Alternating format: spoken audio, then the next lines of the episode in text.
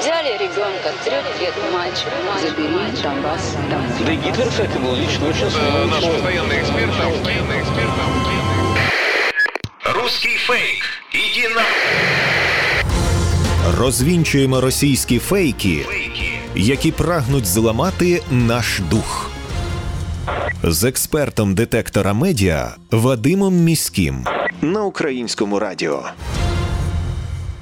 Вітаю! З вами Вадим Міський, і ми знову починаємо розбиратися у ворожій брехні, розбирати на атоми різноманітні фейки та вкиди і відправляти їх у слід за російським кораблем. Для чого ми це робимо? Щоб якомога менше українців потрапляли на вудочку пропагандистів, тому що очевидно війна відбувається не лише за території, а й за наші з вами уми.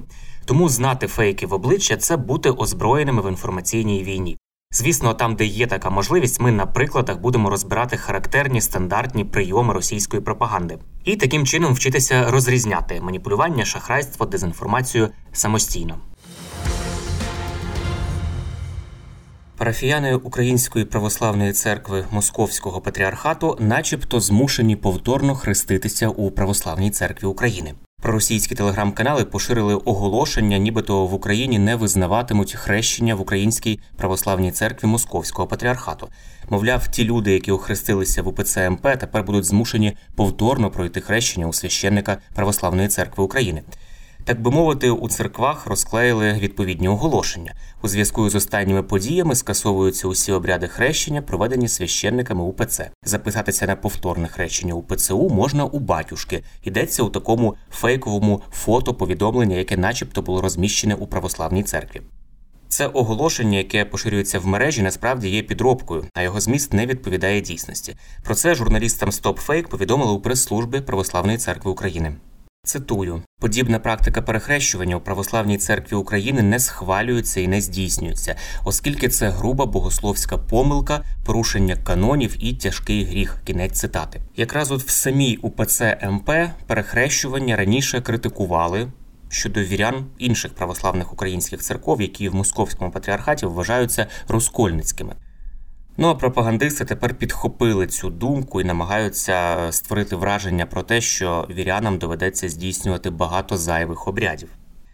Останні кілька днів пропаганда поширює інформацію на захист УПЦ МП, зокрема після того, як Україна почала захищатися від проросійського впливу релігійних організацій, і після того, як пройшов ряд перевірок обшуків у храмах московського патріархату, пропагандисти заявили, що Україна знищує, начебто, найбільшу релігійну конфесію. Нагадаю, що такі перевірки почалися після того, як у мережі з'явилося відео, відзняте у Києво-Печерській лаврі, де під час богослужіння 12 листопада прославляли Росію. Ось фрагмент цього богослужіння.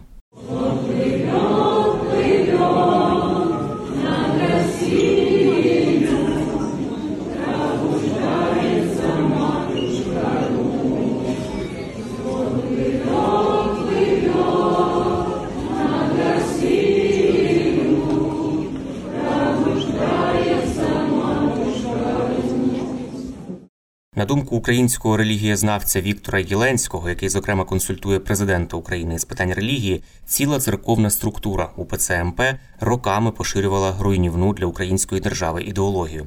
Про це він сказав у програмі журналіста Олексія Мустафіна на обоз ТВ. Проблема не в тому, же, що інфільтрують одного, двох, десять агентів. Так?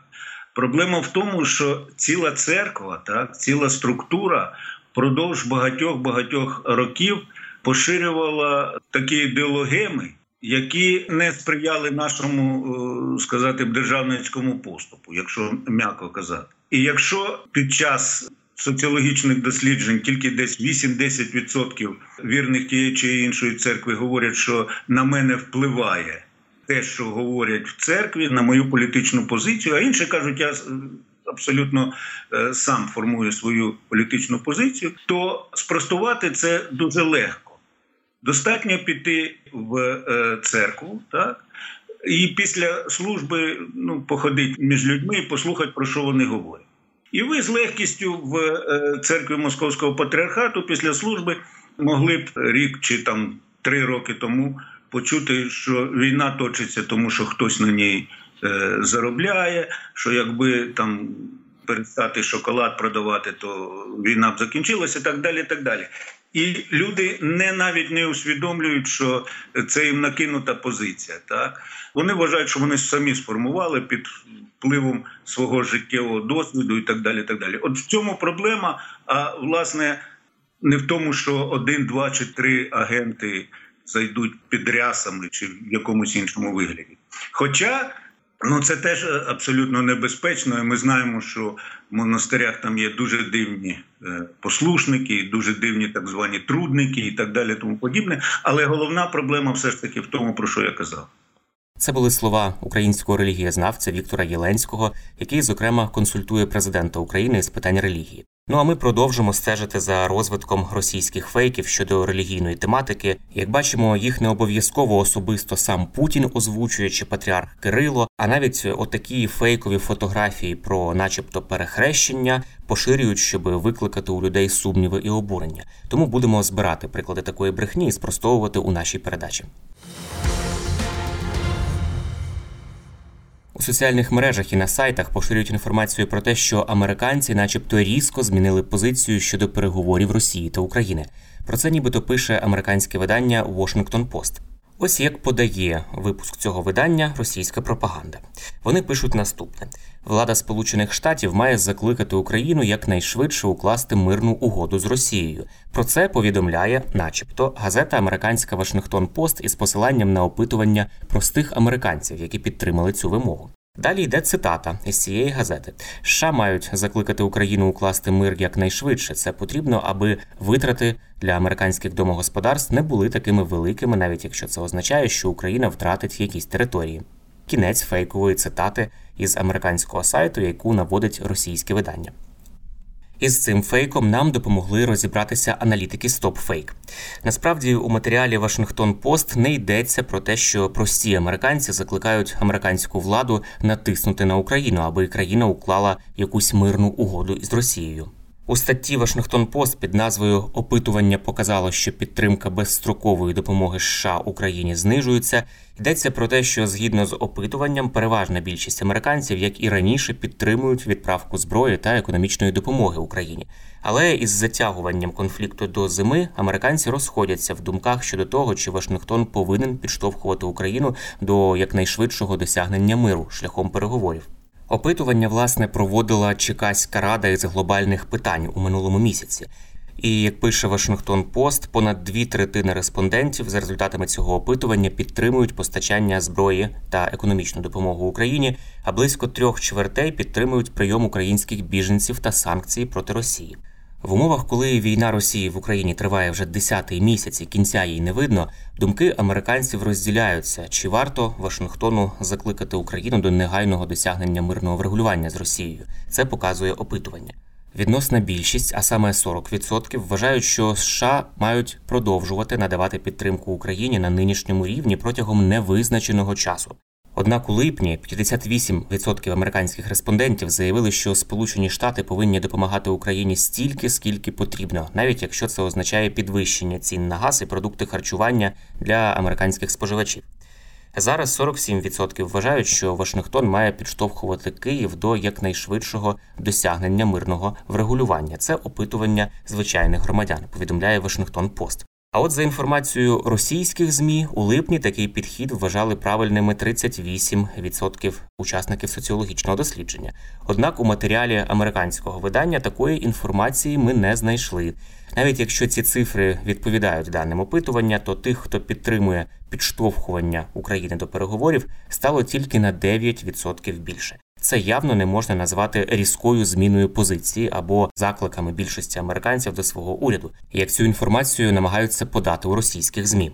Також російські медіа зазначають, що жителі США вважають, що конфлікт має бути закінчено, навіть якщо Україна втратить частину територій.